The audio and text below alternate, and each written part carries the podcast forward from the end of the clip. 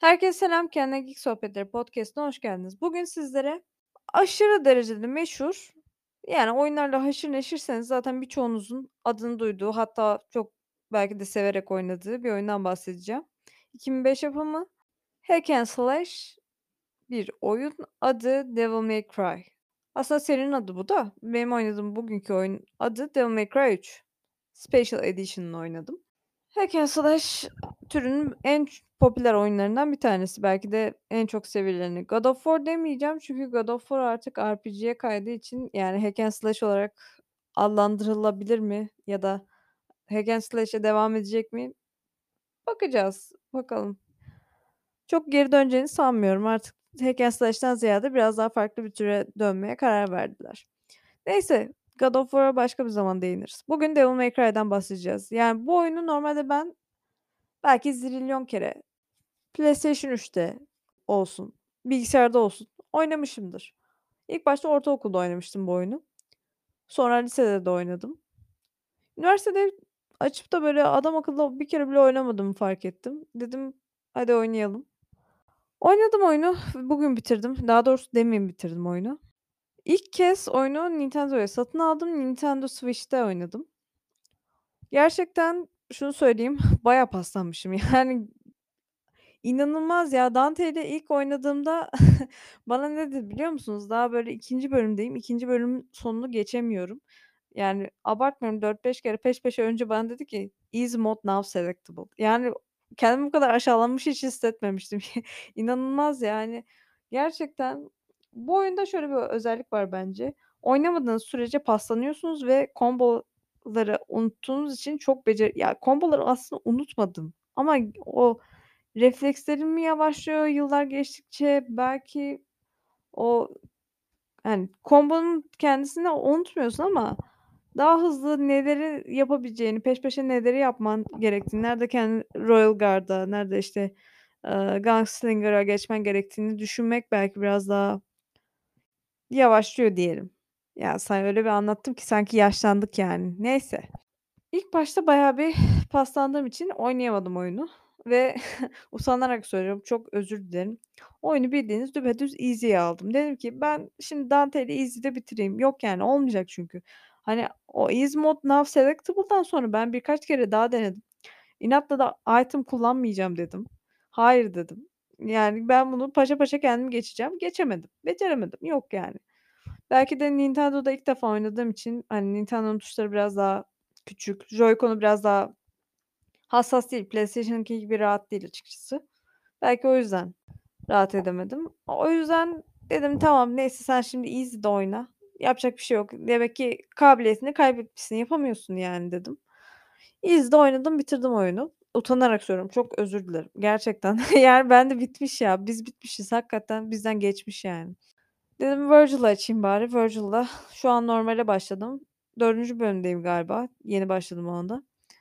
Virgil'la gayet çatır çutur itemsız maytemsız normal'da geçiliyor. Ben anlamadım. Virgil ya bana kalırsa ben zaten Virgil'la oynamayı çok daha fazla seviyorum. Neden? Çünkü adam akıyor ya. Gidiyor resmen.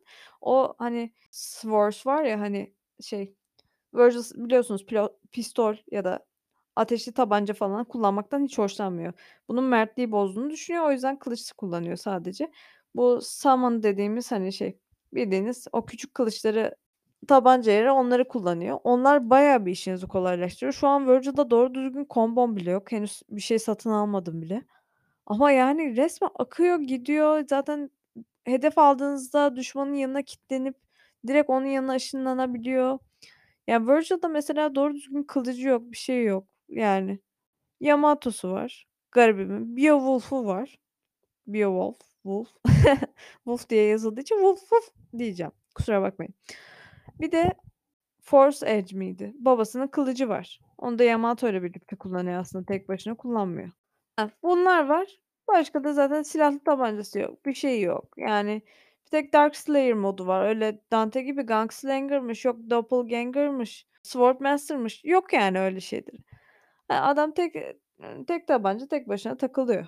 Böyle diyorum da sanki Dante yardım alıyor. Neyse anladınız yani ne demek istediğimi. Eee, bir forum sitesinde bir tartışma görmüştüm. İşte, Dante mi daha güçlü, Virgil mı falan diye.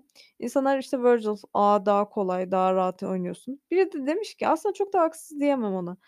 Dante'nin bir sürü silahı olduğu için ve bir sürü, eee, modları olduğu için, işte, oyun stili, yani Royal Your Royal Guard, işte, Gunslinger, Swordmaster, Trickstar diye 4 tane ana oyun stili olduğu için insanlar bunu oynayabilmek, yönetebilmekte çok zorlanıyor. O yüzden sanıyorlar ki Virgil daha güçlü. Hâlbuki diyor ki adam diyor ki eğer siz gerçekten yetenekliyseniz, eğer gerçekten aradaki geçişleri hızlı yapabiliyorsanız, neyi nerede kullanmanız gerektiğini biliyorsanız Dante kesinlikle çok daha güçlü, çok daha akıp gidiyor. İnsanlar çoğu, ııı, Dante'yi çok kavramadan, eee, çabuk pes ettikleri için Virgil'i daha güçlü sanıyor. Virgil oynaması çünkü daha kolay diyor.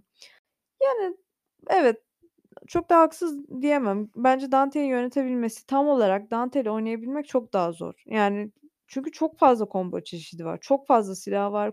Bir kere dövüş stilleri farklı, ateşli silahları farklı, kılıçları farklı ve daha fazla combo sayısı da Dante'ye alabileceğiniz combo sayısı da çok daha fazla.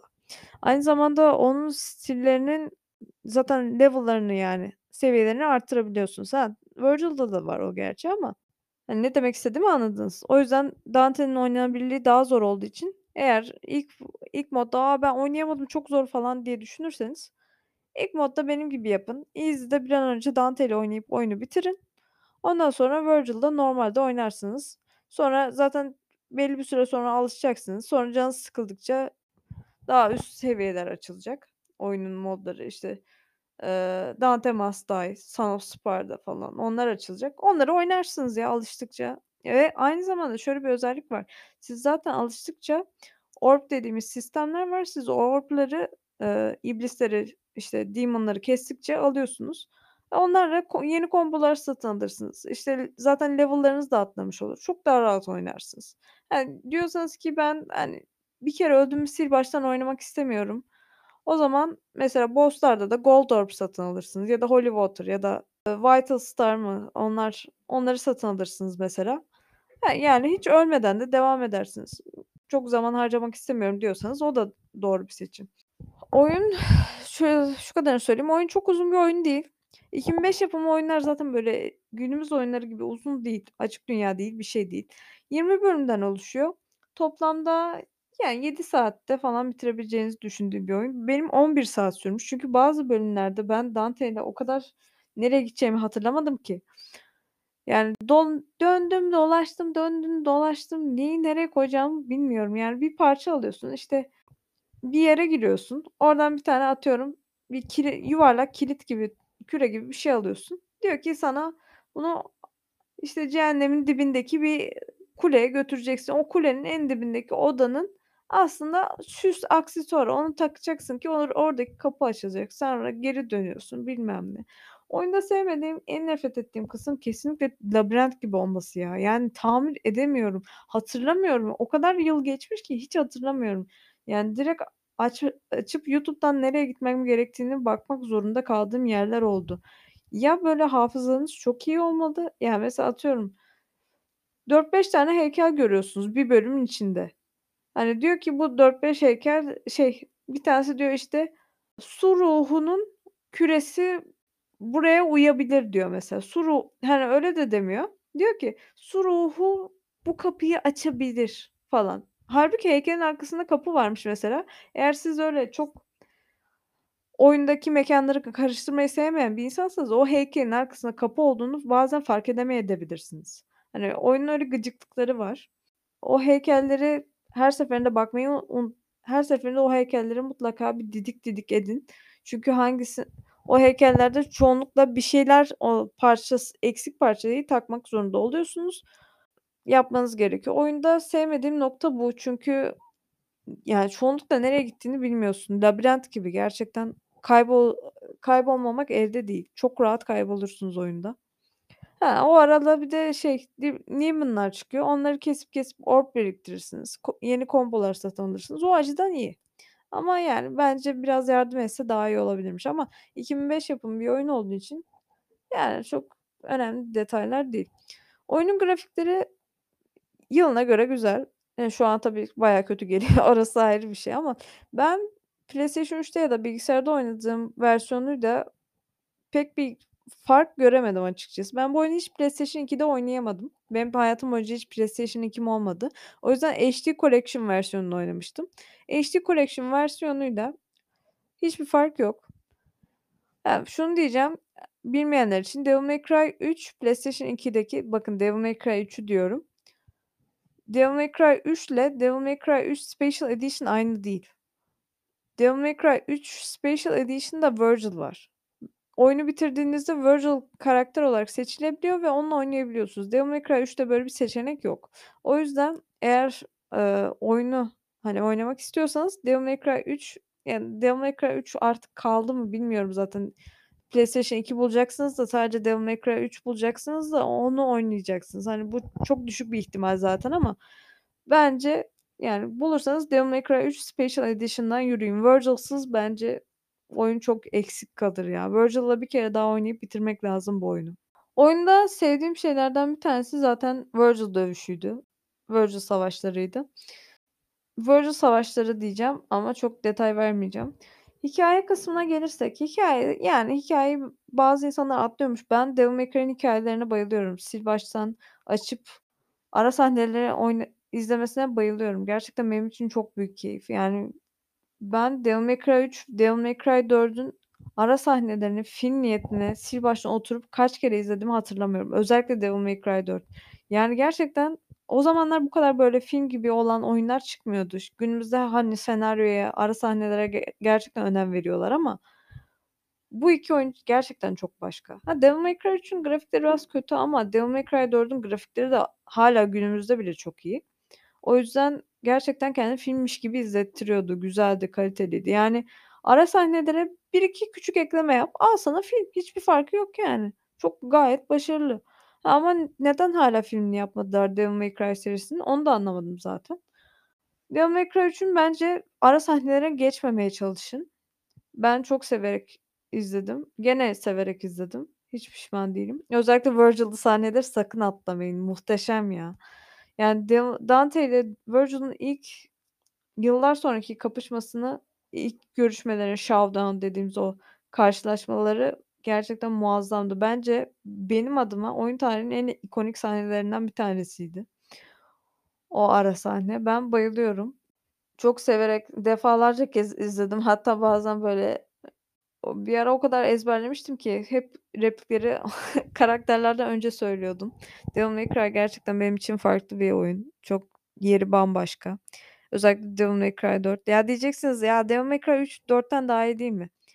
Şimdi bak ben daha iyi ya da değil diyemem ama Devil May Cry 4'ün yeri bende başka. Çünkü çok komik bir şey söyleyeceğim. Devil May Cry 4 benim oynadığım ilk Devil May Cry oyunuydu ve ben başrolü aslında Nero sanıyordum. Dante olduğundan haberim yoktu. Bu çok saçma bir hikâye. "A, nasıl ya, bunu nasıl bilmezsin, açıp bakmadın mı?" falan. İşte dediğim gibi bir insanın PlayStation 2'si olmayınca bazı şeylerden haberi olmuyor. Oyna yani Devil May Cry 4 de yeni çıkmıştı o zamanlar. Kuzenim getirmişti bana o CD'yi. Ben de Devil May Cry 4'ü oynadım yani. Devil May Cry 4 şu an benim hatta PlayStation 3'ümde de var. Onu da oynamıştım ama save'i silindi. O yüzden Yo, save'i silinmedi. Ben saf gibi gittim onun save'ini sildim. Ah, çok üzücü bir hikâye. Bunu hatırlamak istemiyorum. Şimdi sil baştan Devil May Cry 4'ü mü oynasam diye içim içimi yiyor. Devil May Cry 5'e de bir gün geleceğim. Devil May Cry 4'e de geleceğim. DMC Devil May Cry'a bile geleceğim.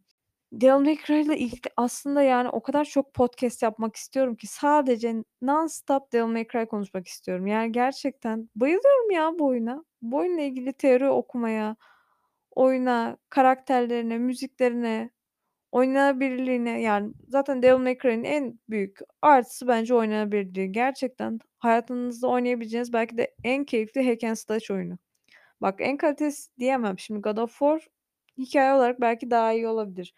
Ama bence oynanabilirlik combo olarak sanki bir tık daha zevkli ya. Bilmiyorum, Devil May Cry bana daha zevkli geliyor. Yani, şimdi kızmayın, hangisi daha iyi diyemem.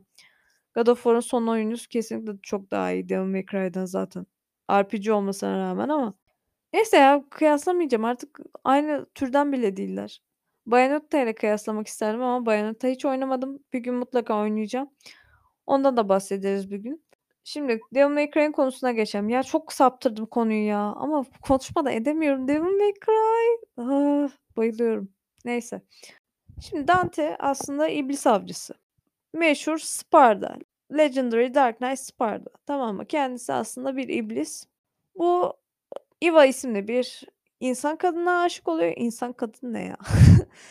Ona aşık oluyor. Sonra kendi ırkı olan iblislere ihanet ediyor ve insanları insanları kurtarabilmek adına tüm iblisleri Demon World'e, Underworld'e hapsediyor. İşte onun hikayesi, efsanesi buradan geliyor yani. Dante ile Virgil isimli ikizleri oluyor bu ailenin. İşte Dante bir gün kendi ofisinde duruyor. İblis avlama ofisi. O ofiste bir gün şöyle bir şey oluyor. Adamın biri geliyor, kel bir adam. Laf sokuyor bilmem ne. Ondan sonra Dante de böyle anlamıyor. Sonra masayı laps diye bir kaldırıyor adam. Masa dönüyor dönüyor. Dante silahını doğrultmuşken bir bakıyor adam kaçmış. İblisler ofisi basmış falan. İşte çatışıyor falan. Ondan sonrasında çıkıyor ofisinden. Sonrasında işte kardeşi, ikiz kardeşi Virgil'ın aslında babasının hapsettiği o Demon World'u açmaya çalıştığını anlıyor ve onu durdurmak için yola çıkıyor. O oyun bunun üzerine. Bu kadar basit değil konusu tabii ama şimdi spoiler olmasın diye çok anlatamayacağım. Yani hikaye olarak belki beğenmeyebilirsiniz ama ara sahnelere bayılmamanız çok zor. Matrix seviyorsanız kesin bayılırsınız. Ama diyorsanız ki ben animelerdeki gibi abartılı sahneleri sevmiyorum. O zaman hiç sevmeyebilirsiniz. O da var. Çünkü Devil May Cry'dan animelerden nefret edip de Devil May Cry'dan nefret eden çok insan da var. Ya biraz oyun yargı bence. Çok da anime vari bir oyun değil. Diyeceğim ama çok abartılı sahneleri var şimdi. Devil May Cry'da şöyle bir şey farkı şöyle bir şey var. Şimdi ilk başta size Yellow mu Gold mu diye oyunu soruyorlar. Size şunu söyleyeceğim. Sakın Yellow'u seçmeyin. Gerçekten akıl sağlığınızı yitirmek istemiyorsanız Gold'u seçin, Yellow'u seçmeyin. Yellow demek şu. Eğer oyunda herhangi bir yerde ölürseniz tüm bölümü sil baştan oynamak zorundasınız. Asla oyun kayıt almıyor. Ama mesela siz Gold'u seçtiniz. Gold'u seçtiğinizde boss dövüşünde öldüyseniz oyunun en başından başlamak zorunda değilsiniz. Boss'un bir önceki boss'la dövüşmeden önceki kısmı size atıyor zaten oyun. Ya bu demek 20 dakika boşa zaman kaybını önlemek demek. 20 dakikanızı niye kaybedesiniz durduk yere? Ha diyorsunuz ki ben geriliyorum. İşte challenge oluyor bana. iyi oluyor. Bir mücadele ben mücadeleden çok hoşlanan bir insanım falan. O yani o zaman bir şey diyemem tabii ama yani bence küçücük bir hata, saniyelik bir hata yaptınız, dalgınıza geldi ya da yanlış tuşa bastınız. Neden 20 dakikanızı durduk yere kaybedesiniz? Benim tavsiyem Yellow'a hiç bulaşmayın. Direkt Gold, Gold'da oynayın bitsin. Yellow'u aslında şeye gönderme gibi yapmışlar. Devil May Cry 1'de şöyle bir özellik vardı. Siz bir boss'la kapıştınız, öldünüz. Oyun en başına atardı bölümün. Ya oyunun boss'a boss'a tekrardan ulaşmak ulaşmaya e, ulaşmak zorunda kalırdınız. Ki bu işkenceydi. Zaten Devil May Cry'ı Devil May Cry 1'i kendinden soğutan sebeplerden bir tanesi benim için oy, oydu. Hala da oyunu bitirmedim. o özelliği olmasaydı bitirebilirdim.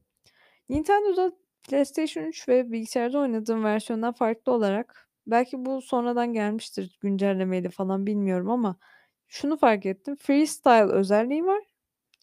Bu ne demek? Freestyle'da artık sadece birkaç tane ekipmanı almak zorunda değilsiniz. Yani mesela Dante'nin hem Neville'ını alabiliyorsunuz. Hem Beowulf'unu alabiliyorsunuz. Hem Agni ile Rudra'sını hem Rebellion'ını alabiliyorsunuz. Aynı partinin içinde bulunabiliyor. Aynı zamanda ateşli silahları da öyle. Hepsine aynı anda geçiş yapabiliyorsunuz. Ve istediğiniz zaman oyunun içinde oyunu Dante'nin sti dövüş stilini değiştirebiliyorsunuz. Yani Gunslinger'a geçebiliyorsunuz, Swordmaster'a geçebiliyorsunuz, Royal Guard'a geçebiliyorsunuz istediğiniz an. Bu da size sorulmuş. Klasik versiyonunu isterseniz freestyle mı diye. Kesinlikle freestyle yapın. Bunlar zaten oyunun ilk başında çıkan seçenekler. Oyun size bunu kendi soruyor. Kesinlikle freestyle yapın. Hem combo sayınız artar hem daha keyifli hale gelir. Klasik boş verin ya. Yıllarca oynadık klasiğini. Ne oldu yani? Tamam işte, değişik versiyonu bulduk. Bu açıdan Nintendo iyiydi. Eee, grafik olarak neredeyse hiçbir fark görmedim. HD Collection'la bence bire bir aynı. PlayStation 2 ile belki farklıdır, onu bilemem. PlayStation 2'den muhtemelen daha iyidir. Ben oyuna bayıldım. Gene, gene, gene yeniden aşık oldum. Ha, bazı yerlerinde çok labirent gibi olduğu için çok oyalandığımı hissettim ve biraz keşke oyun yardım etseydi. Yani onu o kısmı dedim. Ama çok önemli değil, çok büyük eksiler değil. Gotik şeylere zaafınız varsa benim gibi gerçekten keyif alabileceğinizi düşündüğü bir oyun. Çok stres atmalık, gerçekten kafa dağıtan ama el ellerinizdeki parmaklarınızı pamuk gibi yapan, böyle, hani, gerçekten yoğurmaktan, o tuşlara basmaktan yorulduğunuzu, kas yaptığınızı hisseden hissettiren bir oyun. Oynayın, oynattırın. Şu an ₺75 zaten Nintendo Switch Lite'da. Evet, diyeceksiniz ki bu çok pahalı değil mi? Evet, maalesef Nintendo'da oyunlar hep pahalı olduğu için bu da pahalı. Ya, HD Collection'ı şu an muhtemelen eee, ilk 4 oyunun bulunduğu HD Collection'ı çok daha ucuza bulabilirsiniz diye düşünüyorum ama yani Nintendo'da oynamak isterseniz, hani, diyorsanız ki, "A, ben gittiğim her yerde elimde olsun, oynayabileyim." diyorsanız iyi bir seçenek. £75 şu an gayet iyi. Normalde y ₺105'ya falan indirimle düşüyordu. £120-105 şu an £75 gayet iyi. Bence kaçırmayın. Oyunla ilgili söyleyebileceklerim bu kadar. Bir dahaki podcast'te görüşmek